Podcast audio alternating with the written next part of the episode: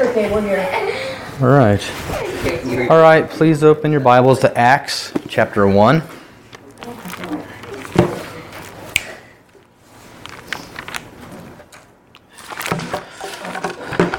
Back in chapter one. Oh, it's gonna take years to get through Acts. We're doing two verses today.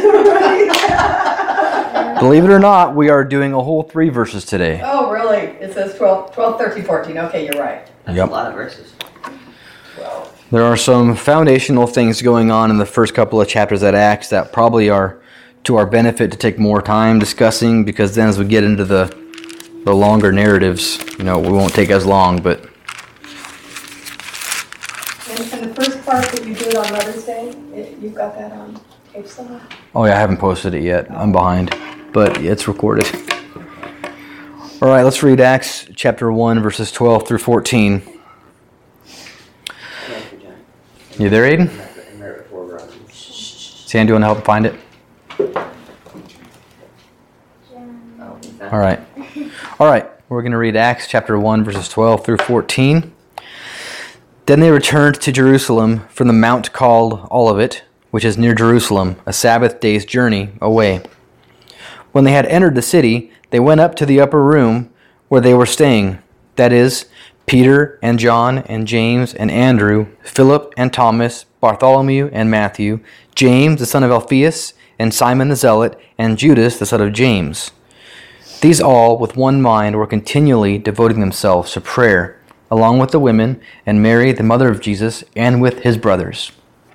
Let's pray. Father, we ask that you would um, condescend to us this morning and come down to our level and instruct us in ways that we can understand with where we're at in our lives, that you would help us to grow, help us to see the next step, help us to understand more what it looks like following you in these times, in, in the seasons of life that we're in, what it looks like being a follower. And today, as we look at prayer, please give us a new burning passion for the urgency and necessity of prayer for daily life. In Jesus' name, amen. The title of today's sermon is An Urgency in Prayer. And so it says in verse 12 that they returned to Jerusalem from the mount called Olivet, or the Mount of Olives, which is in the Garden of Gethsemane. We've discussed this place before, but this gives us more light into the fact that last week, when Jesus was giving his final words to them about waiting in Jerusalem to receive the baptism of the Holy Spirit, the promise of the Father, that that was in the Mount of Olives when that happened. And when he ascended to heaven, that was from the Mount of Olives. This is the same place where he was often with his disciples. The Gospel of John tells us he often went there with his disciples, and that's also why he went there the night of his betrayal, because he knew Judas would know to find him there. So they went at night to the Mount of Olives. Judas came with the soldiers to betray him. So that's where the passion began. That's where he cried out to the Father three times, If this isn't your will, let this cup pass from me. That all happened in the Mount of Olives. It's probably also the place where Jesus was standing when he cried out over Jerusalem about how so often had God sent prophets to these people and they just would not listen, and, and how God had wanted to gather them like little chicks under his wings and they wouldn't have it. Probably from the same place.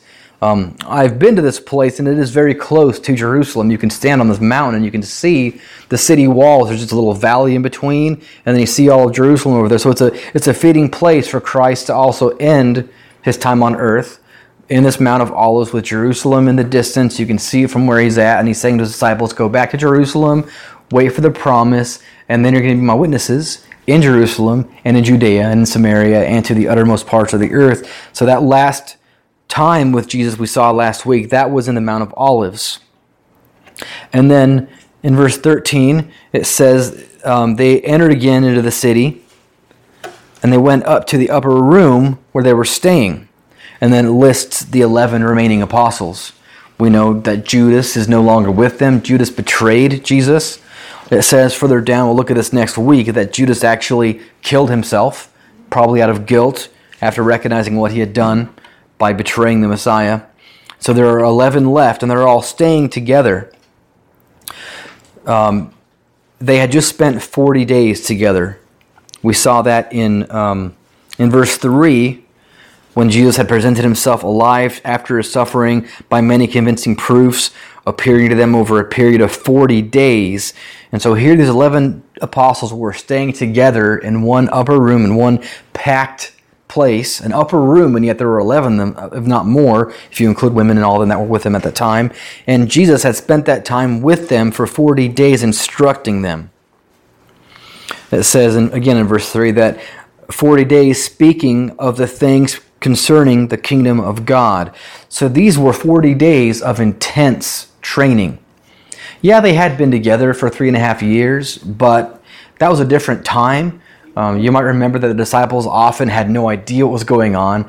They often had no idea what Jesus was trying to teach. And they were often bickering with themselves about who's the greatest and who's going to have to be the one to ask Jesus this hard question and, and all of that. And then to, to, to do the work like distributing the bread and to be sent out by him to do these miracles and preach these. Men. But they didn't always understand what was going on.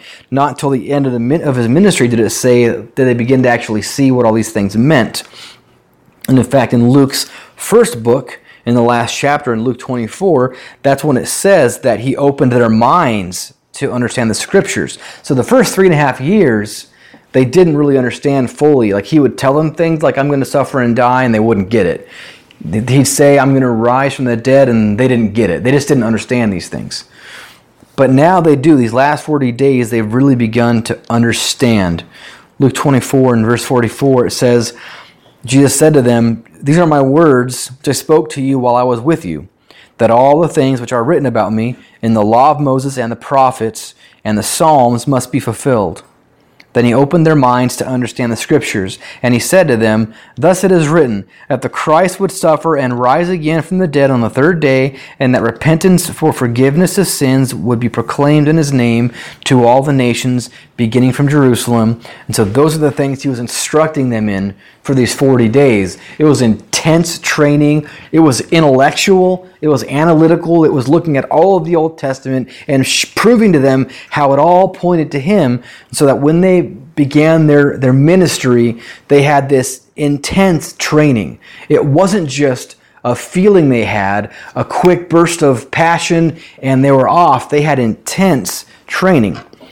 And I don't know if you've ever been on a like a youth retreat or a, uh, a church retreat where you go away and you spend a few days with the same people and you get a lot of worship time, a lot of teaching time, and you grow very close to those people.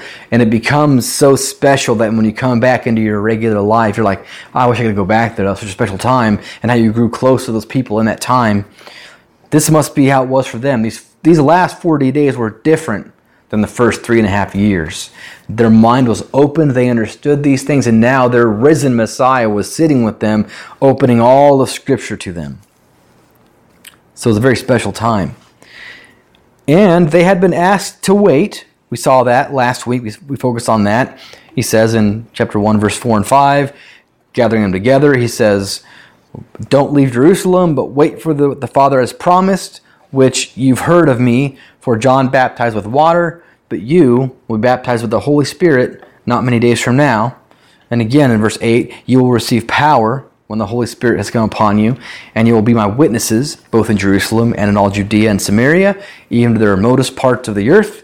And then we're going to see in Acts chapter 2 that as they're waiting, this baptism happens. Power, they're clothed with power, it comes upon them. They speak in other tongues. Everyone hears it and, and hears it in their own language and has no idea what's going on. Peter stands up in boldness, this bold, powerful witness. 3,000 souls are added to the church that day. So that that's coming. And now they're returning Jerusalem to Jerusalem to wait. And what does that waiting look like? We began to discuss this last week. We're going to look at it more closely this week. We saw last week that waiting is not wasting away. Waiting is not being lazy. There's an intentional, focused, productive kind of waiting when it comes to waiting on God. And that's what we see here we see that in verse 14, these all with one mind were continually devoting themselves to prayer, along with the women and Mary, the mother of Jesus, and with his brothers. This is the pattern they learned from Jesus. Jesus was often praying. either out loud in front of them for them to hear, or by himself. He would get away to pray. He would do some spectacular miracle. Then he would get away from everybody to go pray to his Father. They saw this pattern from him. And this is also the pattern we should have in our lives today. We should be constantly in prayer, constantly in communion with God. And so that's what they do. They are together, devoting themselves to prayer. They're with one mind, continually devoting themselves to prayer. We should never forget the importance of prayer, no matter what else we think we're called to do. No matter how young or how old, no matter what we think God is leading us to do or leading us to become, we should not forget the importance of prayer. No matter what we think we're called to do, if it didn't begin in prayer, if it's not continued through prayer, we'll end up doing it in our own strength. And if we do it in our own strength, whatever turns out will not be something that God did, it'll be something that we did. Not only will it be less than God's plan, but we'll sit around proud of these things we've built with our own two hands. It'll give us pride and it'll give us a temporary reward of others looking at us saying, wow, what a great out of the box thinker that guy was, but no eternal reward. How interesting it is that we often think all we need is training and we're good to go. When our training is done, we can just hit the ground running. We think that our training qualifies us and gives us all we need, when the thing we need most is the Holy Spirit. And we get that through long, continual prayer with God. Um, yesterday, I got to go to a wonderful ceremony. A great friend of mine was getting his doctor in ministry. It's a very long, difficult um, thing to accomplish. It's very, it's very respectable. It's a wonderful thing. And uh, before he got to go up there were these uh, these masters of divinity guys that got to go up and get their award too. And there were probably it seemed like like 50 or so of them went up there. I mean, so many of these guys. And you know, it seems like what I, what I'm seeing now is a pattern in ministry where a lot of young guys think I'm called to the ministry, so I'm going to go get my degree. And as soon as it's done, suddenly I've got student loans to pay off. So I've got to find a paying job right now. It's got to be a staff position, and I got to find it right now to start paying on these student loans. And it kind of puts us in a in a, a difficult situation where we may have started out feeling a calling, but now we're bound to find something that'll pay us enough to support us. Um, my friend that got his doctorate yesterday what I love about him is uh, he, he gets it though. For him, his training has been wonderful. He's learned a lot through it, but he doesn't have the opinion that, oh, now he's ready to serve God. He's been serving God. He's already preaching for a church. He's already a, a pastor of his church, and he's been doing that. And for him, this was just like an add on to help with the training because training is important.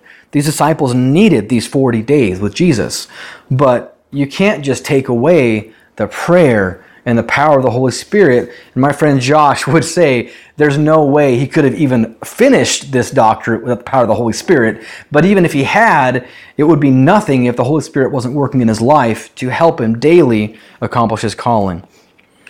So it's not that we just need a certain amount of training and then we're just good to go to figure out on our own. No, we need training, but that's not all we need. We need lots of prayer. We need the power of the Holy Spirit in our life. There's this book called um, Fresh Wind, Fresh Fire. Have you heard of this book? If you haven't read it, you got to read it. so this, this it's about a man that um, he took over this church and it was failing and they couldn't even make the mortgage payment or the the rent or whatever it was and uh, it was just a difficult situation. And one time he was preaching and one of the pews just broke while he was preaching. They couldn't afford to fix it. It was just you know a rough situation. So this guy feeling called to this though and seeing not the results he wanted, started praying intently. And he started praying things like, God, if, if your gospel is so powerful, why is it not doing anything in this situation? Um, but he began to pray. He began to tell his church to start praying. And um, later on, he said in this book, If I say I ought to pray, I will soon run out of motivation and quit. The flesh is too strong. I have to be driven to pray. And in our lives, there should be an intensity about us when we follow Christ. God gives us a calling, but not only that, He'll make us desperate for it. He'll give us a desire to see something happen until we're, we're burning inside to see it and we're desperate, and we, that drives us to prayer. We see this in Jeremiah chapter 20. Jeremiah 20, verse 9, he's talking about how people are laughing at him as he preaches and no one's really listening to him. And then he says, But if I try to stop or if I try to not think of God, it begins to burn in my heart like fire. And this burning, this desperation to see God's calling come to pass, this can only come from God. You'll know a desire you have is from God. You'll know it's from God when it's not about you, when it's not about what you want for your own life, when it's not about what others think of you, when it's not about how you view yourself, and it's not about something you're trying to prove to somebody. You'll know it's from God when it's your deepest desire to see Him glorified in it so that you're not trying to go in your own strength and manipulate situations to make things happen in your favor. But when you've left it up to God and you're putting it in His hands and you're waiting on His timing for it, and you're burning inside and you, you're, you're in a period of desperate prayer for God to, to work through you, that's when you'll know it's from Him. He'll drive us to desperate prayer when He's called us to something because He wants to be the one to get the credit.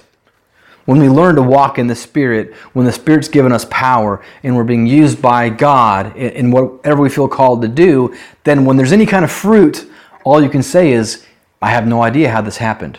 It had to have been God. But if it's me and I have some system and I just change some program and I get some sort of all I got to do is read a book and follow these 10 steps and this now I'm on my way kind of thing, then someone's going to say to me one day, how did you get to where you're at? And I'm going to say, well, I did this, and then I did that, and then me this, and then me that, and this is me and mine, and me and my. That'll be my story. When what God wants us to say is, it was all God. I didn't even want to do this. God gave me this desire. I had no idea what it meant. I just trusted in Him. And 10 years later, looking back, God did this thing. That's what He wants. There's a man named William Leslie in 1912 he became a missionary to a tribal people in a remote corner of the Congo. He was there 17 years and left defeated, burned out, like a failure. As far as he could tell, 17 years later, he had had no effect on these people. He left without any signs on his own that what he had done there was going to last. He just felt like he had failed. He died thinking he had failed. 84 years later, in 2010, a group went to this same place and discovered churches throughout the area. Not only that, but like a cathedral built out of stone. And it turns out they could point back to a man whose name they had forgotten, but they knew where he had come from. And it was that guy that started this work. He worked his entire time, 17 years, tirelessly, never got to see the results, and yet, 84 years later, there's the fruit. We have no idea how God wants to use us. But once we get a call, we have to be desperate in prayer for God to be glorified. Even if it means that the way He's going to use us is in a way we'll, we'll never understand. We'll never necessarily see the fruit of it. All these amazing church fathers we know of today, these, these amazing men of these, these preachers, these, these women that have done amazing things for God, there's always someone behind that story that brought them to the Lord and discipled them up, we most often never hear their name. And you'll know when you've got a call from God when you're so desperate to see it come to pass that you don't even care if anyone ever knows you did it.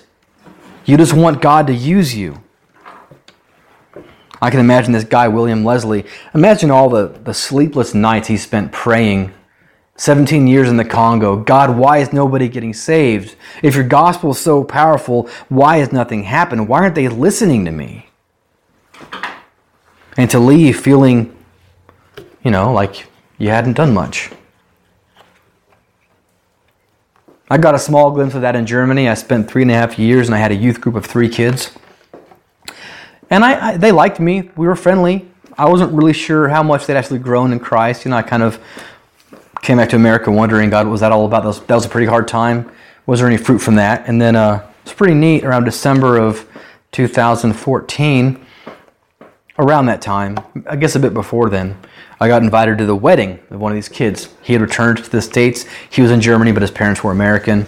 And I got to go to his wedding and I got to meet the youth pastor of the church he came back to in America. I got to meet the college pastor that had fed into his life through college.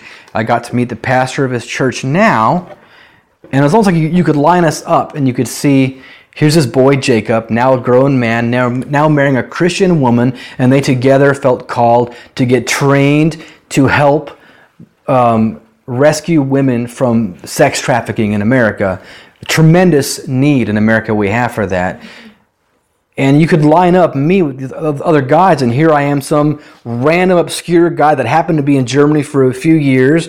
Then this next youth group guy who happened to be a pastor while this guy came through. Then the college guy who happened to be a college pastor when he came. And it's like all of the work that God did in all of our lives wasn't about us and the, the money it cost the church to send me for three and a half years and the amount of, of anguish that i had to go through during that time which wasn't much but it was for me it was significant. All of that times three more guys it was worth it for god to invest into one boy. Because he might go now and rescue women from sex trafficking and that's going to be part of my fruit and i'm claiming it from god But I spent nights in prayer in Germany going, God, what are you doing here? I can't get any more kids to come to this youth group. and but there's fruit in that. And so these disciples, you know, they get these 40 days of training, and I can imagine in their mind they're thinking, I'm ready to go now. Now I get it. My mind's been opened. I understand all the scriptures. I've got all the answers. I'm ready to go. And Jesus says, wait for the power of the Holy Spirit. And they go and they spend hours and hours and hours in praying. You can you can do the math on this and you can figure out that it was about 10 days between when he ascended and Pentecost because of the when he died and when he rose and, and based on the, the Jewish calendar you can look at that. So this is about 10 days they were doing this. When it says in verse 14 that they were all with one mind continually devoting themselves to prayer. We don't need a lot of things in order to be used by God. We need a few simple things, and we must be reminded of them often.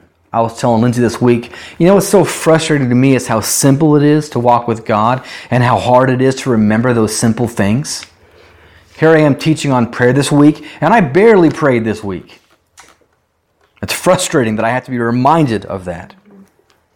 But we need a few simple things we need teaching. We need foundation, just like Christ gave them. We need to understand the message we've been commissioned with. We are all messengers sent by Christ. We have to understand it. We need teaching, foundation. That's why it says in Luke 24, beginning with Moses and with all the prophets, he explained to them the things concerning himself in the scripture. He didn't just do it for their benefit. He then, he then says, go and be witnesses.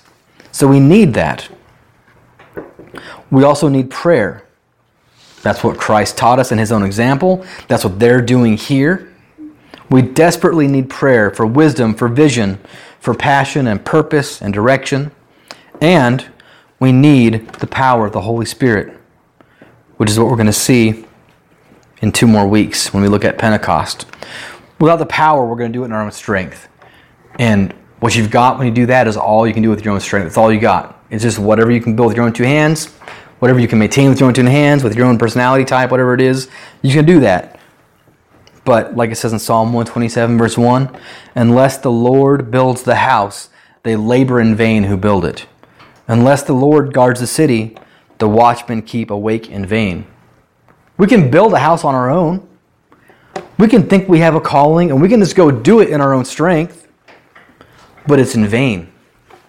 It won't be as good or as right as if God did it, and it won't give God the glory that He wants out of it if we do it in our own strength. So we learn, we're, we're taught, and we learn, and we pray, and we wait, and the power of the Holy Spirit will come upon us in His time and in His own way to fulfill His purposes when He wants, how He wants.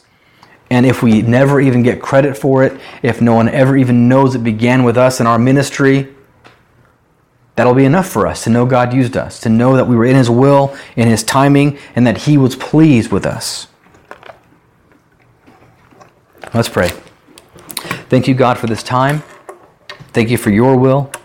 And I ask that you would be sovereign in our lives, that you would be gracious, that to use us, and help us to find peace and comfort knowing that we're in your will, doing what you've asked us to do.